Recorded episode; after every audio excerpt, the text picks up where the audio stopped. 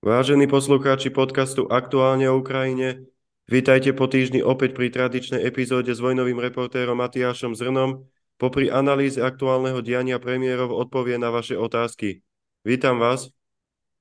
Dobrý den přeju. Ozbrojené sily Ukrajiny vykonali cez víkend sériu raketových útokov na okupované územia s hlavným cieľom zničiť logistické centra Rusov. Prekvapilo vás to? Nepřekvapilo, protože to je uh, základní věc. Ukrajincům se to velmi osvědčilo v případě osvobozování pravobřežní chersonské oblasti. Eh, logistika je základ eh, bez obrovského množství materiálu, jehož eh, množství si nedovedeme vůbec představit, kolik tisíc tun denně armáda potřebuje, tak je ta armáda v podstatě nepoužitelná. To znamená, že v situaci, kdy řekněme nějaká velká pozemní ofenzíva z řady důvodů počasí, vlastní vyčerpání, uh, um, obrana Rusů a tak dále je nepravděpodobná, no tak uh, využití jedné z mála výhod, které Ukrajinci mají, a to, je, to jsou ty přesné, um, sofistikovanější přesné zbraně, uh, jako jsou rakety HIMARS, no tak k útokům na logistické cíle a logistická centra to se úplně nabízí. A věřím, že v tom budou Ukrajinci pokračovat, využívat toho, že Eh, Rusové mají několik takových úzkých hrdel eh, té dopravy, eh, protože jsou závislí do značné míry na železnici, část své železniční kapacity a významnou část ztratili při úderu na Kerčský most. Oni teďka mají jenom jednu železnici, která vede, vede jako z Donbasu, třeba na jižní Ukrajinu, s omezenou kapacitou na jednom místě i v dostřelu běžného dělostřelectva, Eh, to znamená, že to, toho, toho množství materiálu je méně, které, který jsou schopni převážet. Zároveň díky té masivní mobilizaci musí zásobovat větší množství mužů než předtím a zároveň do toho přišla zima, to znamená, že potřebujete větší množství materiálu, potřebujete násobně víc eh, třeba nafty, protože máte generátory a, a tak dále, takže to množství zásob je větší. No a proto je ideální uh, moment útočit právě na ta, na ta zásobovací střediska.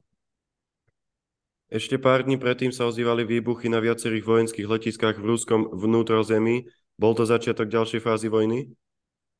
Tak je to možné, pokud se Ukrajincům podařilo získat nebo vyrobit um, něco, co je schopno zasáhnout i 600-700 kilometrů v ruském vnitrozemí, tak to je samozřejmě nová, nová věc. Na druhou stranu, um, já neočekávám, že by měli nějakou Wunderwaffe, nějakou zázračnou zbraň. Um, je to spíš opět takový ten triumf improvizace, inovace, ale zároveň to asi uh, bude něco, na co budou Rusové schopni se adaptovat. To znamená, že teď to Rusy překvapilo, je to pro ně velmi ponižující situace.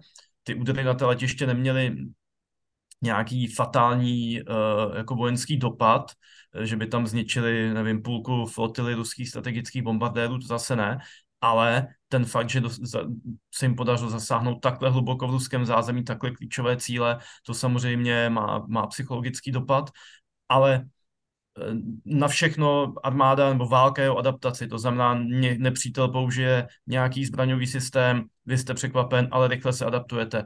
A zase jako nemůžeme ty Rusy úplně odepisovat, oni jsou schopni se učit, i oni jsou schopni se adaptovat a uh, věřím, že proti těm asi neúplně sofistikovaným prostředkům, které Ukrajinci teď využili z využití momentu překvapení, tak já si myslím, že se jim jako podaří nějakou obranu, um, nějakou obranu vytvořit a Oni samozřejmě díky rozloze Ruska nemůžou mít, nemůžou hlídat všechno, ale minimálně takhle strategické cíle, jako jsou, jako jsou letiště, eh, na kterých mají svou flotilu strategických bombardérů, takže si už budou hlídat uh, důkladněji.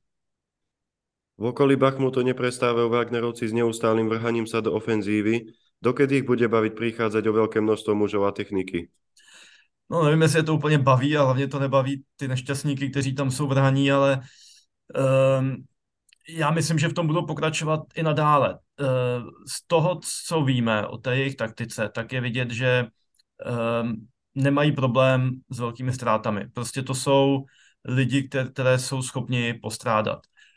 Um, ono to dává, má nějakou svoji logiku, tak pokud zrekrutujete uh, vězně ve vězení, no tak ti nikomu moc chybět nebudou. Budou chybět možná jejich rodinám samozřejmě, ale, ale pokud nějaké mají. Nicméně tomu státu chybět nebudou. Ten si v podstatě oddychne. Zbaví se lidí, které stejně musel živit, eh, hlídá, kteří jsou nějakým společenským nebezpečím. A takže vrhne do toho kotle a jim v podstatě úplně jedno, kolik jich tam, kolik jich tam zahyne.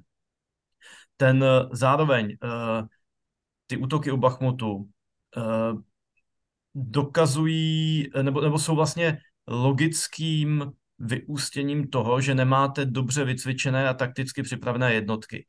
Eh, já to vysvětlím. Pokud máte dobře vycvičené vojáky, dobře vycvičené důstojníky, dobře vycvičený podůstojnický sbor, tak vy můžete um, plánovat bojové operace tak, že zadáte nějaký, uh, nějaký širší koncept a vlastně potom to už necháte na vývoji situace a na iniciativě těch podřízených. Ti ale musí být samozřejmě dobře vycvičeni a musí, musí všechny druhy zbraní být provázány. Musí být schopni provádět ty kombinované operace, to znamená uh, pěchota, dělostřelectvo, letectvo, všechno to musí dobře provázané, všechno to musí fungovat. To je extrémně náročné. Tohle to se cvičí, to cvičí všechny ty armády roky, aby byly takhle se cvičeny, no, vyspělé armády. Um, když to nemáte, z řady důvodů nemáte čas ty lidi vycvičit, nebo jak řekněme, intuitivně těm lidem chybí iniciativa, bojí se iniciativy. To je typický příklad jsou armád na Blízkém východě, kdy zkrátka bez rozkazu z nejvyššího, nejvyšších místek kdokoliv bojí udělat nějaké rozhodnutí. Jo. Proto všichni všechny arabské armády s Izraelci vždycky prohrály. Jo? To není, že by to byli zbabělci, nebo že by to byli úplně idioti, nebo takhle, ale ta kultura je taková, že jim brání provést nějaké rozhodnutí sami o sobě. No, u Rusů to je částečně taky, i tam musíte mít na všechno rozkaz zhora, byť to není v tak dramatické míře, no ale především jsou tam nahnáni lidé opravdu bez uh, zkušeností a bez výcviku. V takové situaci musíte udělat to, že jim dáte jednoduchý uh, cíl, v, který není vzdálený příliš daleko, mají jednoduchý rozkaz, ten jejich modus operandi, ten způsob, jak oni pracují, je, že jim udělají, že z nich udělají takové jednotky o pár desítek mužů, kde je třeba jeden, uh, alespoň jako trošku příčetnější, který má vysílačku nebo má tablet, na kterém, jsou, na, na kterém je za, zaměřený směr jejich pochodu. Uh, jsou oddělení potom na, na, tom, na, tém, na té štávní mapě jako barvami a jdou ku předu a většina těch vojáků má úplně jednoduchý cíl ujít třeba, já nevím, 300 metrů dopředu a obsadit tento zákop. Nic jiného. To je něco, co jste schopni pochopit, to je jedno, co jste schopni se předtím nějak naučit, eh, může, může, může na to být eventuálně i nějaký jako nácvik eh, v zázemí, ale tím to hasne.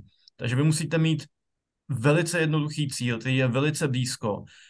Um, využijete k tomu to, v čem své mají převahu u Bachmutu, a to je dělostřelectvo, to znamená, že vy děláte přehradnou dělostřeleckou palbu, kdy v podstatě těsně před tím těmi postupujícími jednotkami dopadají dělostřelecké granáty, což donutí obránce, aby se kryli, aby prostě byli schovaní, takže oni nevidí ty přibližující se jednotky.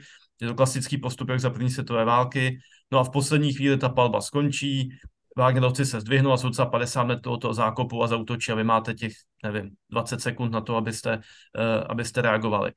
Uh, takže to je způsob, který, kterým oni fungují a který vlastně v, poměr, uh, bereme-li v potaz jak se vycvičenost těch jednotek a jejich schopnost nějakého autonomního jednání, tak je vlastně uh, v tuhle chvíli z vojenského hlediska to jediné možné, co můžou udělat a správné. Oni nemůžou s nimi dělat nějaký rozsálý, obchvatný manévr, nějaký blitzkrieg, obklíčovací operace, ne. Musí říct, pojete zkrátka dopředu, před váma budou padat granáty, v poslední chvíli se zvednete, zautočíte, obsadíte tenhle zákop a počkáte, až vám řekneme, co dál. Takže v tomto ohledu ten Bachmut je takový přirozený cíl a samozřejmě pro eh, šéfa Wagnerovců Evgena Prigožina je to, mm, eh, je to i záležitost osobní, protože on dlouhodobě kritizuje armádní velení patří k takové skupině těch eh, jestřábů, který říká, že se to dělá špatně, že ta armáda je skorumpovaná eh, a že, že s ne, nevyřčeným tím, že on to dělá lépe. A samozřejmě, když armáda ustupuje, ztratila Charkovskou oblast, ztratila Cherson, ustoupila od Kieva, tak on je teď někdo, kdo, eh, když se mu podaří ten Bachmut dobít, bez ohledu na to, jak, že, že, že to strategicky zase tak zásadně situaci nezmění, tak on bude tím, kdo přijde do Kremlu a carovi tam předá um, vítězství, předá mu klíče od města, prvního města, které dobili vlastně od května, kdy, jestli se nepletu, kdy padl Severodoněck a Lysyčansk. To znamená, že by, byl, že by tím posílil svou pozici v té ruské mocenské hierarchii, že on by byl tím, kdo, kdo dokáže být za obrov, cenu obrovských ztrát, ale to je jedno, kdo dokáže přinést nějaké vítězství. Dá se předpovědět, kdy by mohlo přijít k klíčové bitke o Bachmut? Ta probíhá, ta opravdu probíhá v tuhle, tuto chvíli, v těchto dnech a, a týdnech a obzvláště v těchto dnech. Ty zprávy tam jsou o, o velice, velice tvrdých bojích, o, o prakticky zničeném městě, o neutuchajících útocích, takže já bych se nedivil, kdyby nějaký výsledek té, té, té bitvy byl i, i třeba v řádu dnů, ale samozřejmě teď záleží na tom, rozhodnou se Ukrajinci, že je to pro ně uh, natolik důležité, aby tam začali uh, posílat posily, um, a nebo uh, se z toho města raději stáhnou, protože už Rusům nanesli dostatečné ztráty a v tuhle chvíli to už jim nestojí za vlastní ztráty, které tam mají um, díky té především ruské dělostřelecké převaze. Pardon.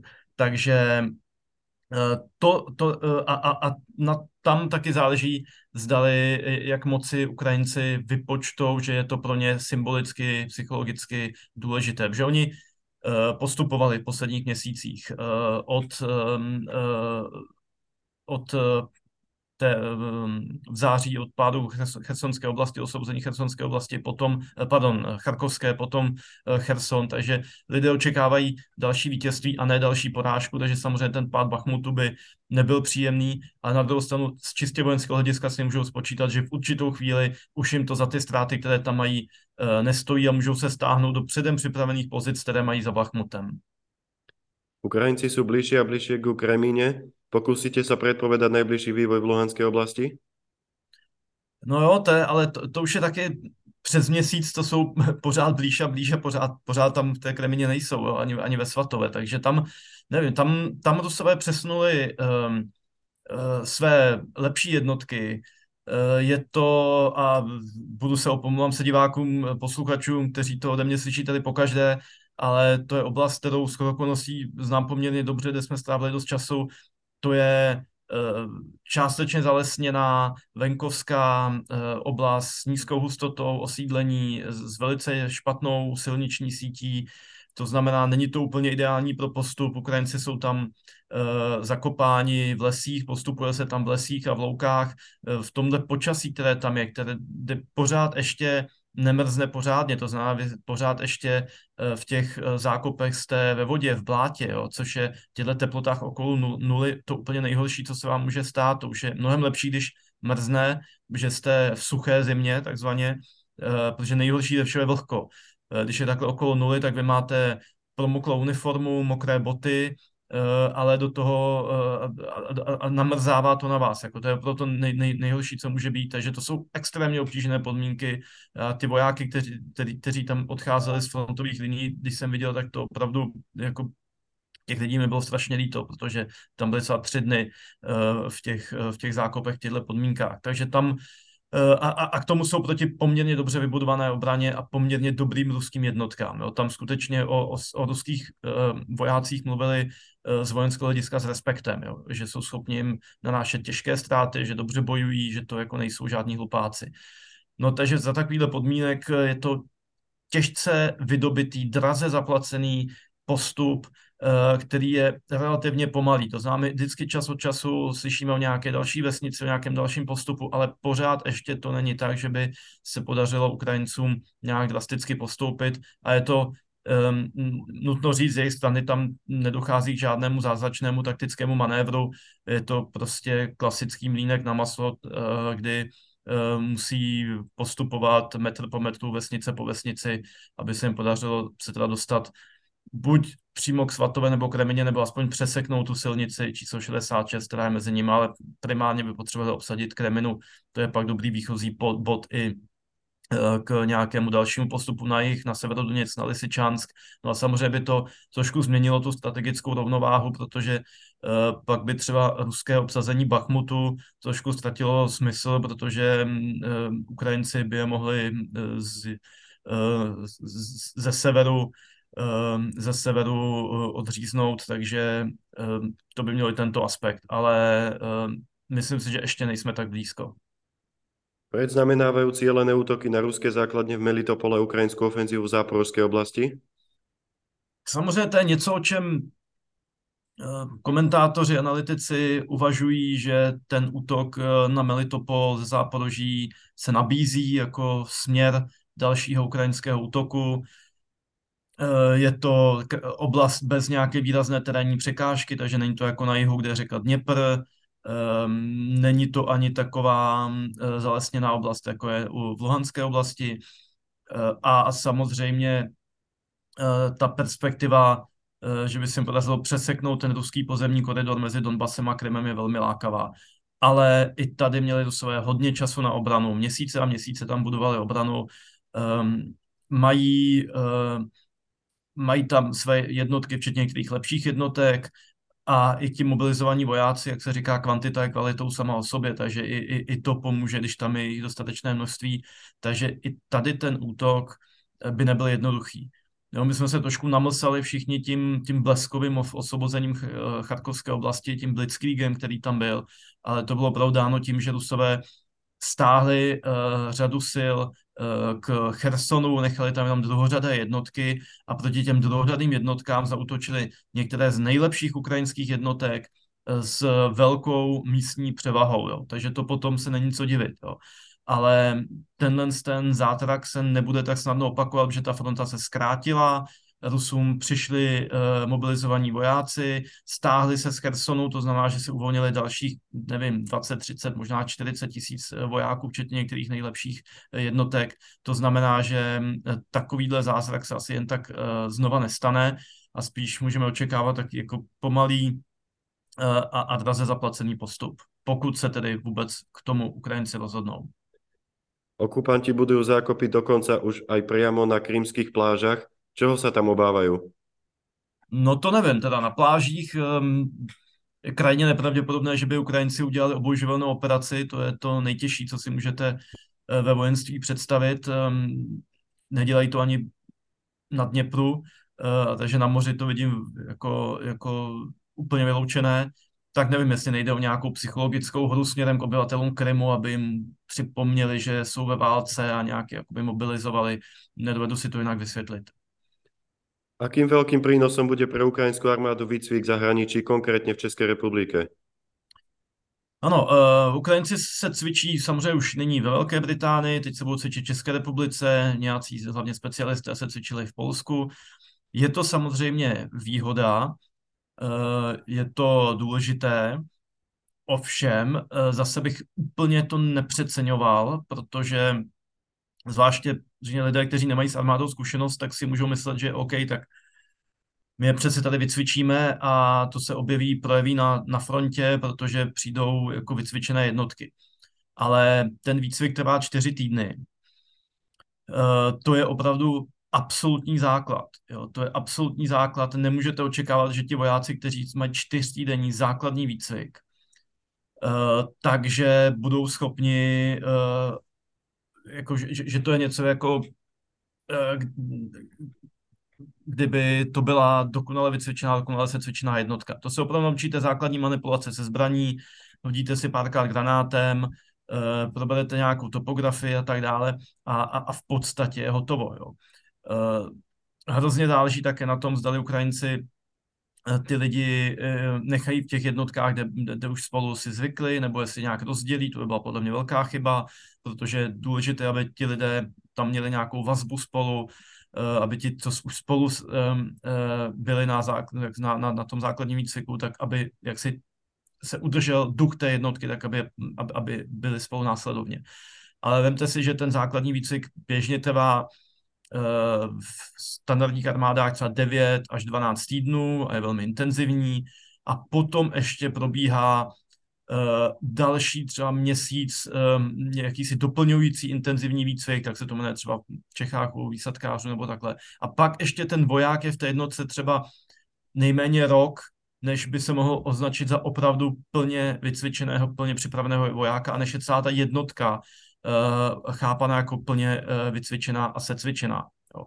Takže to je, po čtyřech týdnech tam přijde někdo, kdo má kdo umí úplný základ, uh, ale nemůžeme ho považovat za, za vycvičeného vojáka. To, že vojna trvala rok nebo dva, mělo nějaký jakoby smysl. I když i tam ten přijímač byl třeba nevím, devět týdnů nebo takhle, ale potom se zkrátka učíte spoustu dalších, dalších věcí a hlavně je důležité, aby jak v rámci té jednotky, tak vaše jednotka, ať je to nevím, družstvo, četa, rota a tak dále, byly i secvičené s těmi ostatními jednotkami v rámci nějaké uh, jednotky vyšší úrovně, třeba praporu, uh, brigády a podobně.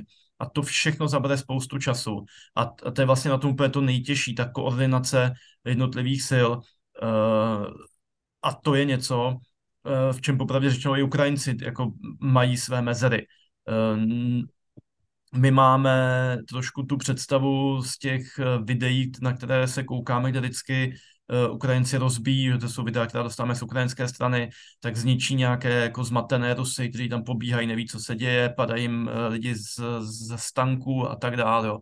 přejíždějí vlastní raněné a podobně. Jo ale nemyslete si, že takové věci se nedíjí na ukrajinské straně. Jako I tam přichází na frontu špatně vycvičení vojáci, eh, i tam mají problém s koordinací, eh, eh, i tam je obrovský rozdíl mezi, řekněme, těmi tou původní armádou, těmi dobře vycvičenými vojáky, kteří ještě zbyli teda po těch velkých ztrátách, co bohužel měli také, a mezi těmi čerstvě mobilizovanými, těmi, i oni jo, třeba neříkají mobici, ale mobidici, jo, kteří jsou často jako opravdu, opravdu špatně vycvičení a mají, mají velké ztráty. Jo. Když byste si pustili ruské vojenské kanály že jo, na Telegramu a podobně, no, tak tam stejně jako se my tady smějeme Rusům, tak se tam oni smějí často podobným závěrům Ukrajinců. Takže vždycky strašně záleží, kdo se na té frontě s kým potká, protože máte dobré, vycvičené, profesionální útvary, jak na ruské, tak na ukrajinské straně, no a máte slabší, špatně vycvičen a tak dále eh, na obou dvou stranách taky. Jo. S tím, že u Rusů asi o něco, nebo určitě o něco více, protože ten jaksi ruský přístup k lidskému životu je zkrátka ještě násobně horší, než je ten ukrajinský. Eh, to pohrdání, eh, pohrdání člověkem a, a hodnotou lidského života je tam zkrátka větší a zvláště, když jde o nějaké vězně, takže jako do takové míry to na Ukrajině samozřejmě není, ale bohužel uh, to neznamená, že by jako všechny ukrajinské jednotky byly, byly, byly perfektně vycvičené. Teraz prejdeme k novinke. Mnohí poslucháči nás žiadali, aby vám mohli našim prostrednícom položiť otázku. Môžeme ísť na to? Že na to. Majku zaujíma, či a do akej miery organizovaná pomoc na vidieku po oslobodení jednotlivých denín a osád, ako je organizovaná distribúcia zahraničnej pomoci. Hmm. je to, uh, to je, na to je hrozně těžké odpovědět, protože ta země je velká a, a je to hodně různé. Jo. E, obrovské množství práce tam odvádějí dobrovolníci. To znamená, že jako e, po každé, v každé vesnici narážíme na to, že tam se najednou objeví nějaký, nějaká dodávka nebo takhle a jsou to lidé třeba eh, z Charkova, z Kijeva, z Poltavy nebo ze západní Ukrajiny, která je méně zasažená, výrazně méně zasažená válkou a ti tam jsou a prostě mají sebou takové balíky, tašky, kde mají základní potraviny, hygienické balíčky a tak dále a to tam těm lidem dávají. Je to hodně o uh, samoorganizaci uh, ze zdola. Jo.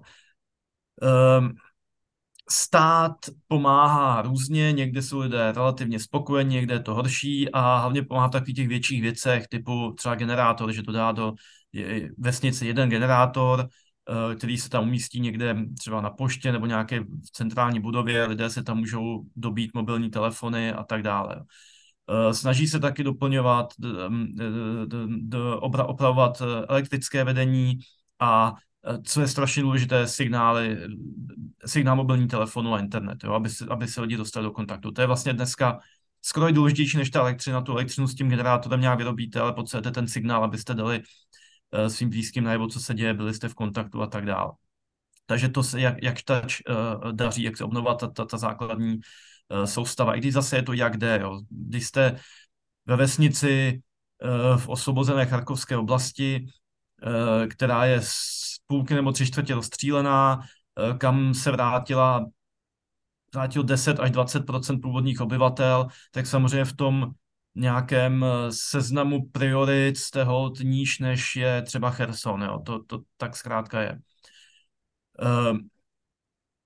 Co se týká další věci, samozřejmě na Ukrajinu se to posílá spousta a nemůžeme si jako namluvat, že by se nedělo to, eh, že narazíte někde v zázemí na sklad, který je plný pytlů s oblečením a někdo je tam prostě zapomněl, nebo uh, otevřete místnost je tam plná nějakých léků a vlastně nikdo neví, odkud přišli a kam mají a tak dále. To, to se prostě stává a je to jako nezbytná daň um, za pomoc. Jo? Ta, ta, ta, kdyby, se, kdyby taková situace nastala v České republice nebo na Slovensku, tak si nedělám iluze, že by, že by uh, to u nás taky fungovalo nějak zásadně lépe. Takže vždycky můžete narazit na nedostatky v té distribuci, uh, ale jako základní věci se, uh, nebo většina věcí si to říct, se k lidem dostane.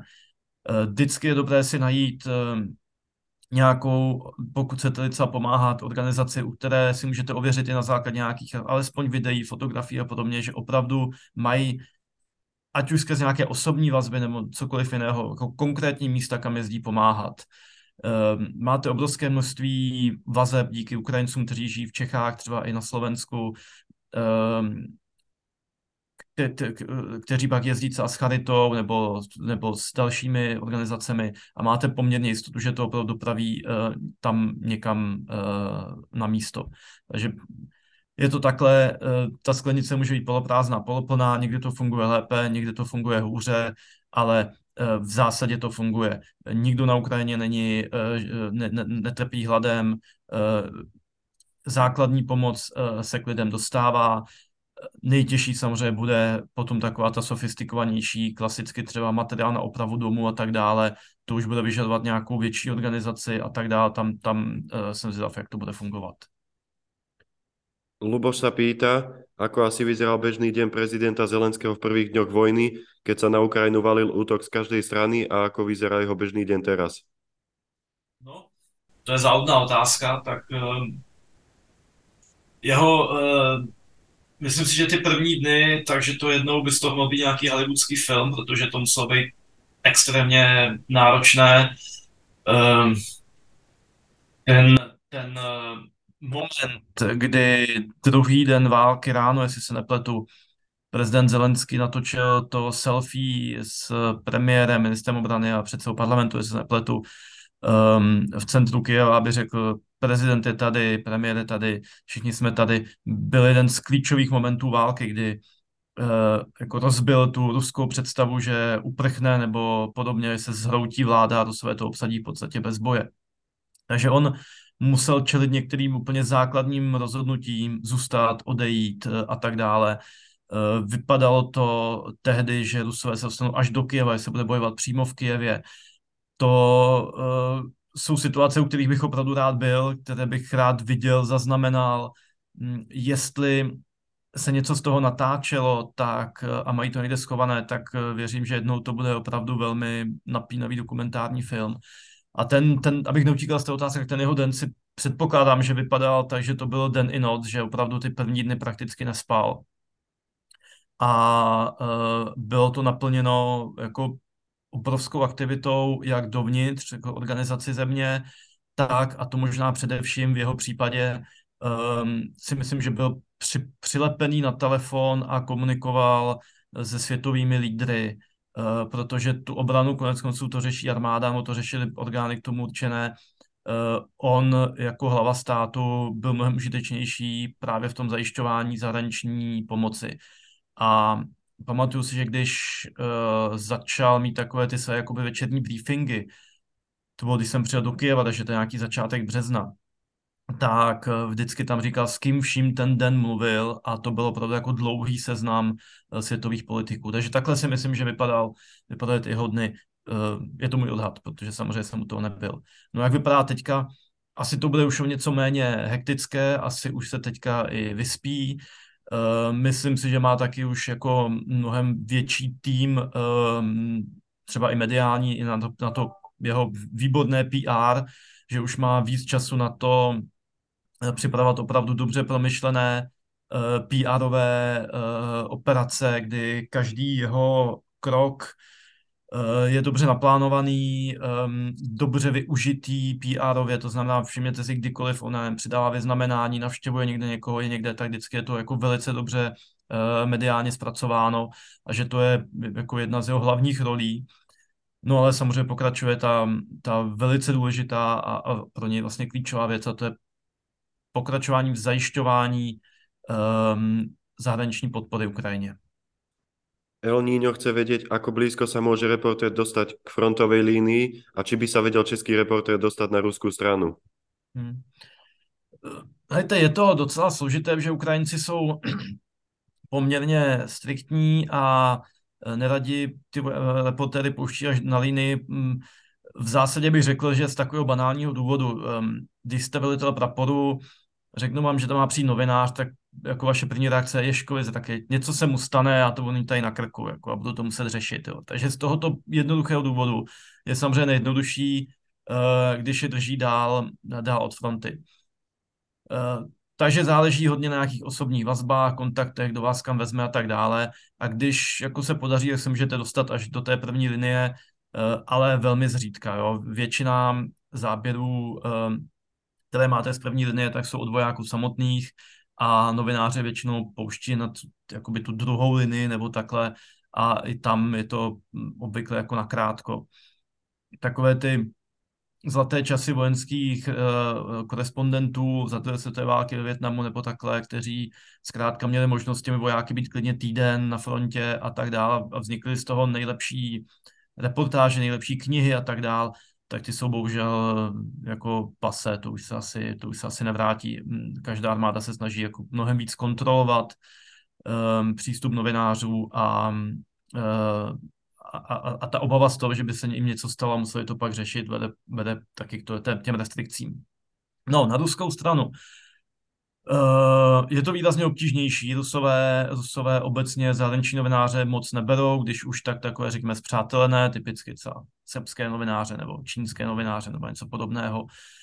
Takže uh, myslím si, že je to prakticky vyloučené pro novináře z média, které není nějak uh, explicitně proruské.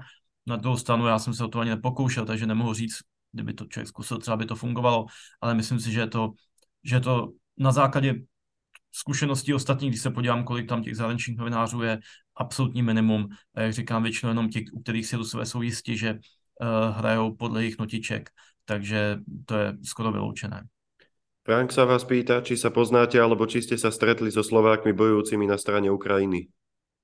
Ne, ne, přiznám se, že nikoho jsem nepotkal, ani slyšel jsem u jedné jednotky, že, že tam nějaký, nějaký jeden byl třeba, ale ne, nedostal jsem se k němu, takže ne, nemohu sloužit. Michala znepokojuje hromadenie síl v Bielorusku a potenciálny útok zo severu. Ustála by ho Ukrajina? Ako by vyzerala taktická obrana proti něčemu takému? Já myslím, že se to nestane, protože to, to své tu zkusili jednou, eh, nevyšlo to eh, a to nebyli Ukrajinci zdaleka tak dobře připraveni jako teď.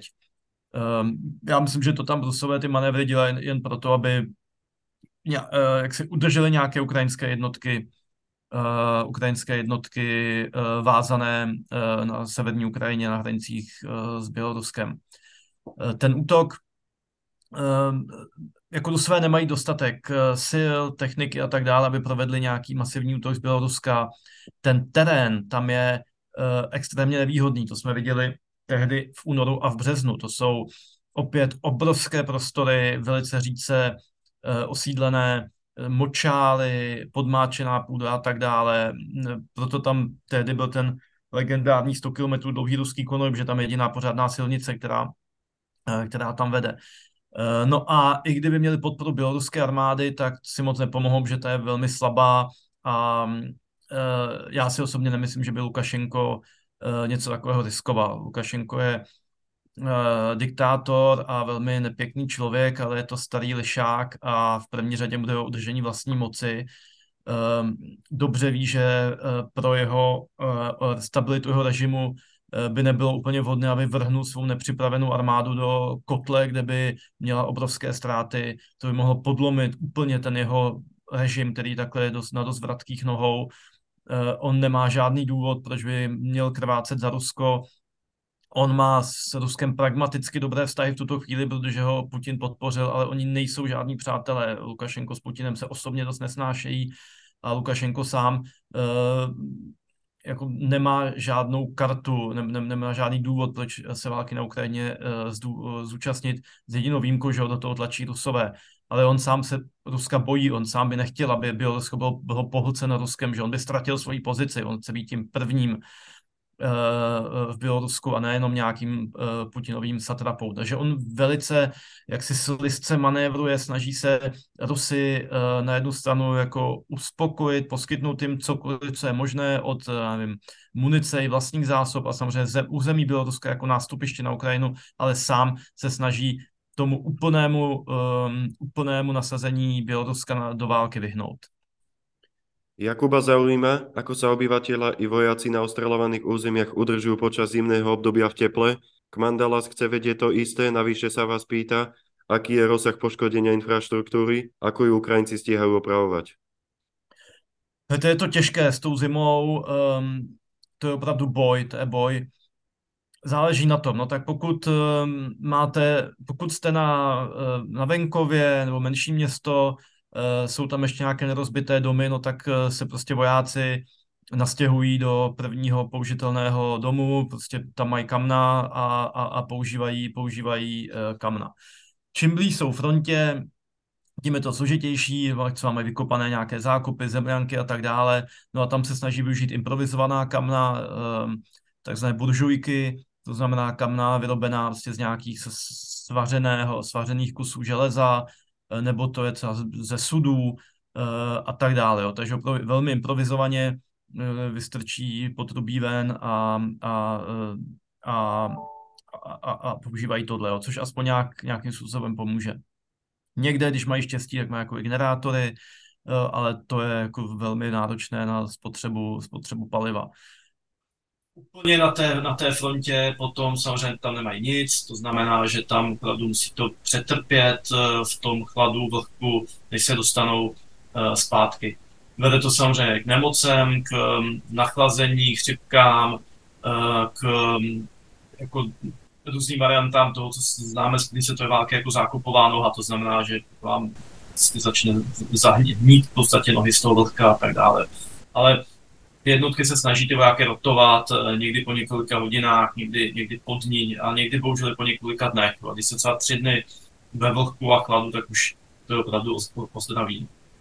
Eh, ti civilisté samozřejmě se snaží, eh, pokud jim zbyl dům, tak v tom svém domě přežít, jak říkám, soli na venkově, tak topít dřevem, to je nějaká jako záchrana.